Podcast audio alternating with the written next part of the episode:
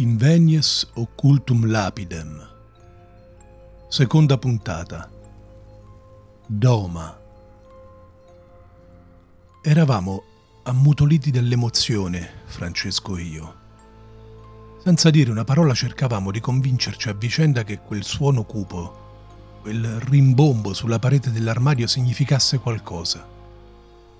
Non potevamo metterci ad abbattere le pareti di casa così, tanto perché ci andava ci serviva un motivo, doveva esserci un motivo.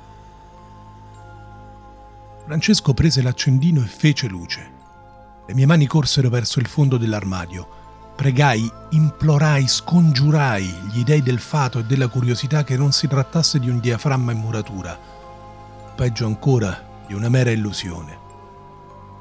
E venni esaudito. I miei polpastrelli toccarono il bordo di una paretina incompensato, che non era nemmeno inchiodata. La rimossi senza pensarci due volte. Oltre si apriva uno spazio angusto, profondo poco più di un metro. Ricordo che a quel punto Francesco si bruciò le dita perché l'accendino s'era fatto incandescente e imprecò in quel modo esagerato e coloritissimo con cui ci piaceva farlo all'epoca. E ancora oggi, in realtà.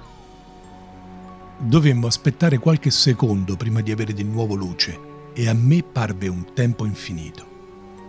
Poi luce fu.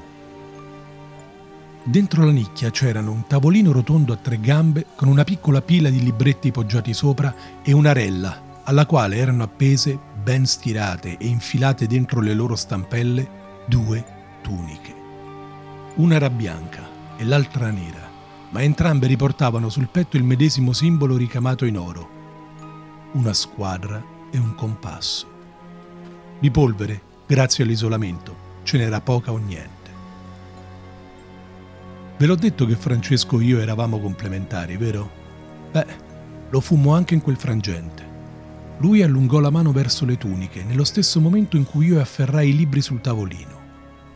Non eravamo più in un mondo e in un tempo ordinari del tutto sovrastato da un'emozione cui ancora oggi non so dare un nome, io percepivo solo la sensazione di fresco di quell'appartamento vecchio e abbandonato, in netto contrasto col caldo della tarda primavera, della sua promessa d'estate.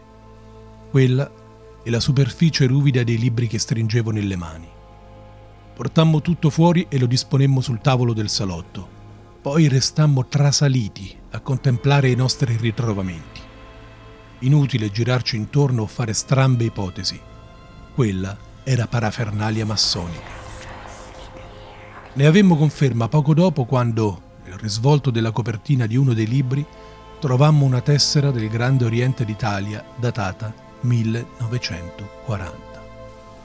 I libri contenevano i rituali massonici dal primo al trentatreesimo grado, il più alto. Ne scorsi le pagine rapidamente Vidi diversi simboli, in alcuni dei quali mi ero già imbattuto durante le nostre ricerche esoteriche, altri completamente sconosciuti. E poi lunghi e complessi formulari fatti di domande e risposte di cui riuscivo a cogliere solo vagamente il senso e il significato. Solo molti anni più tardi, dopo aver studiato lungamente la materia esoterica, compresi il significato iniziatico di quelle parole. Riuscivamo a proferire verbo, Francesco e io. E anche sulla via di casa i nostri tentativi di tornare alla normalità con battute sciocche, discorsi sui compiti ancora da fare e sui professori non servirono a nulla. Mi sentivo frastornato, confuso, forse anche un po' spaventato. Non so perché, ma avevo la sensazione che avessimo scoperto qualcosa che non dovevamo scoprire, che non dovevamo sapere quella volta la nostra giornata si concluse lì. Non facemmo i compiti insieme come al solito. Francesco aveva messo tutto nel suo zaino dell'Invicta e sebbene si trattasse di poca roba, sembrava portasse un grande peso sulle spalle. Ricordo come fosse ieri lo strano sguardo che mi rivolse alla fermata dell'autobus, proprio mentre il suo arrivava. Andrea, mi raccomando, non dirlo a nessuno. A nessuno, hai capito? Di questo mi ammonì un istante prima che la portiera si chiudesse e solo in quel momento mi accorsi che era spaventato anche lui, molto più di me. Da quel giorno e per tanti, tanti anni non parlammo più dell'accaduto, come se non fosse successo, forse come se non fosse successo a noi. Ma quella era una marea, destinata a tornare quando meno me l'aspettavo. Segui il podcast di Hell Winter per non perdere la prossima puntata di Invenias Occultum Lapidem.